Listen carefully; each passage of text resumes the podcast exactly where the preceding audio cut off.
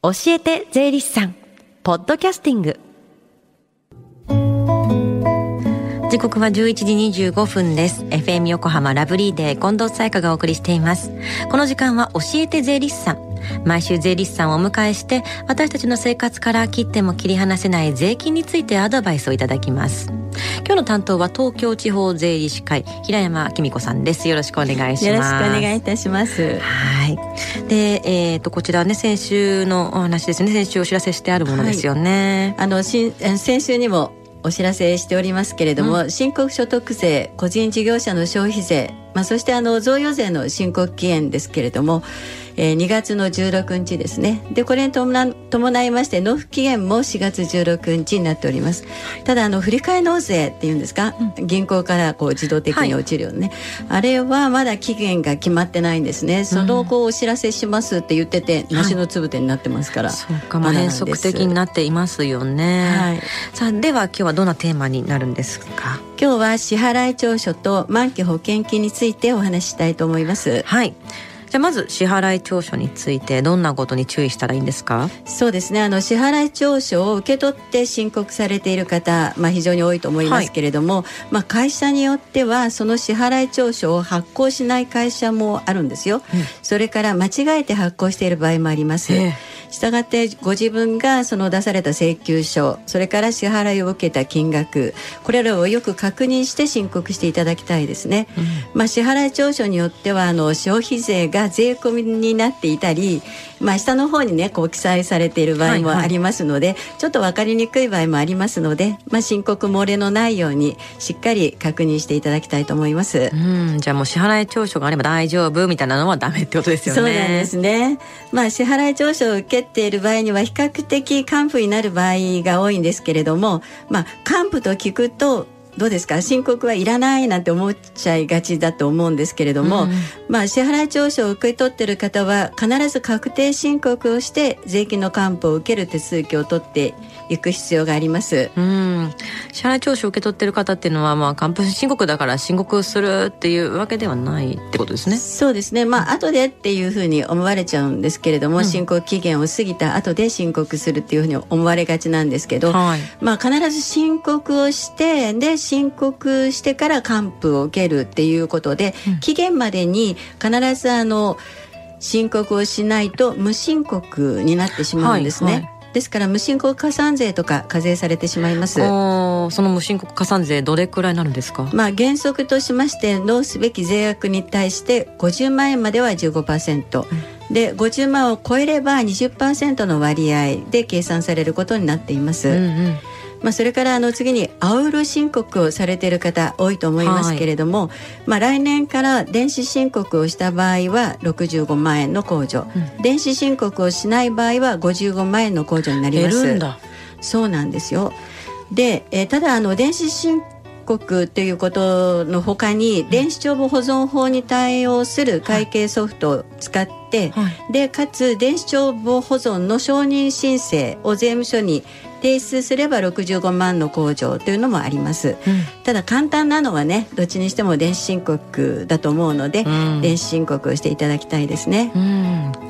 で10万円もだい ぶ違うって結構違うからもう圧倒的にこの電子申告した方が良さそうですよね、まあ、当然そうですね、今年あの申告期限が7月16日に伸びたからやっぱちょっと調べてみるのもいいかもしれませんね。そうですね、まあ、それからあの電子申告ってお話しするとねなんか人によっては、うん。えー、日々の取引も申告されちゃうんじゃないのかなっていう質問もあるんですけど、うん、まあ、これはあくまでも決算書と申告書だけを送信するっていう形になってますので、うん、えー、まあ大丈夫ですよっていうことなんですね。はい、で話がちょっと変わってしまいますけれども、はい、まあ例えばですねその税務署に提出するっていうことになると、まあ明らかに経費じゃない。うんそうですねまあ、本当に経費にならないっていうことになる説明だと、うん、例えば子どもの洋服を購入して経費に落としたよと。で税務署に提出したら受け取ってくれたから大丈夫だっていうような方もいらっしゃるんです。でまあ税務署って受け取るだけなんで、まあ、ざっくりとしたねチェックもしますけれども細かなチェックって絶対していないんです。全員分はね、うん、そうなんですよ。だから税務署が受け取ってくれたからもう絶対大丈夫っていうことは絶対ないので、うん、そこなところは注意していただきたいですね、まあ、勘違いが広がっちゃいますしね。そうなんです、ね、じゃあまああんまり自分の経験を人に話すっていうのはあんまりよくないかもしれないってことですよね。そうですね。まあ、うんうん、あの税務調査でね、はい、ごたごたしないように注意していただきたいですね、うんうん、税務署の受付はまああくまでも受け取るだけということを覚えておいた方が良いってことですね。はい、そうですね。で次にあの満期保険金のお話教えてください。はい。えー、満期保険金ってまあしょっちゅうあるものでもないので、はい、結構忘れがちなんですね。はい、であの私の知り合いの方なんですけど、まあ満期保険金の申告忘れちゃって、うん、でその方たまたま個人事業主さんになったので、はい、まあ、保険金のついでに事業の調査もしましょうなんて話がありましてね、ですから必ずあのまあ、満期保険金を受け取られた場合には申告忘れないようにしてってください。これを忘れるとちょっと大変なことになりますね。で、ね、満期保険金の取得は一時所得になるんですね、うんうんうん、ですからまああの受け取ったその保険金からご自分がかけてらした掛け金の総額を控除して、うん、でさらに50万の控除をして、まあ、最終的に2分の1したのが申告所得になるんです、うんうん、ですからまあそんなに課税されるっていうのはないと思いますよね。はい。なるほど。まあでも本当にこういった大きなお金がいきなり入るってなったらちょっと気をつけなきゃいけないですよね。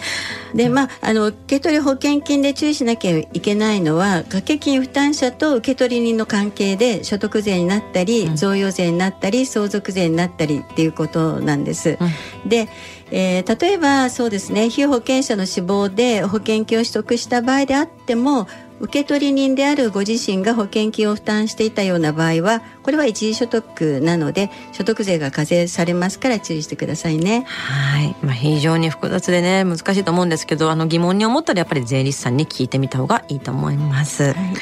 い、そして最後に聞き逃したもう一度聞きたいという方このコーナーはポッドキャスティングでもお聞きいただけます。FM 横浜のホームページまたは iTunes ストアから無料ダウンロードできますのでぜひポッドキャスティングでも聞いてみてください。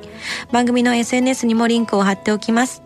この時間は税金について学ぶ教えて税理士さん。今日は支払い調書と満期保険の注意点についてでした。平山さんありがとうございました。ありがとうございました。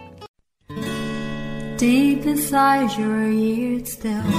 lingers on the fading sound of footsteps so clear to hear whenever I find you empty beer bottles in your hand. I see someone four years old staring back at me. Once you told me you don't know who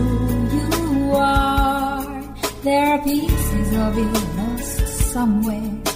along the way. And you've been searching hopelessly a wrong place. Cause they have always been with you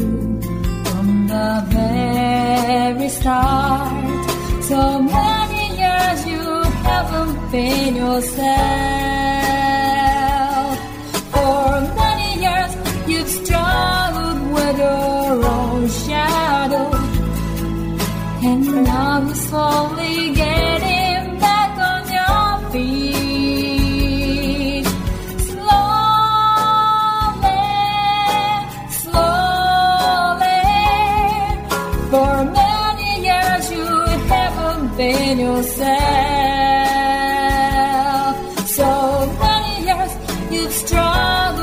Struggled with own shadow, and now you're here with miracles, all the lost pieces together.